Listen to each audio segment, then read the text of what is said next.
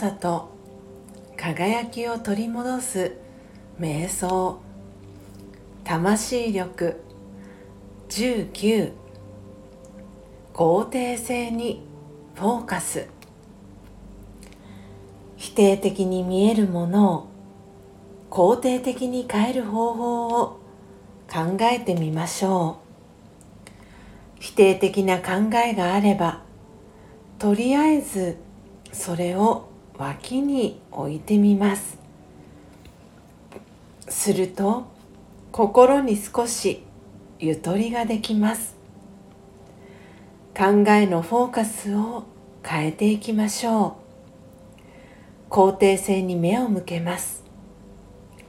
問題を心に描きそれが学ぶための機会とみなしそれがチャレンジだとみなします。その気づきを持って前進していきます。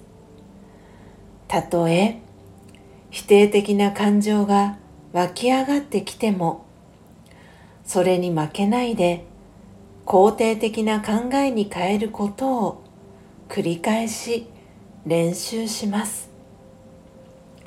心をより肯定的な見方に変えて私の一日が変わり始めます。オームシャンティー。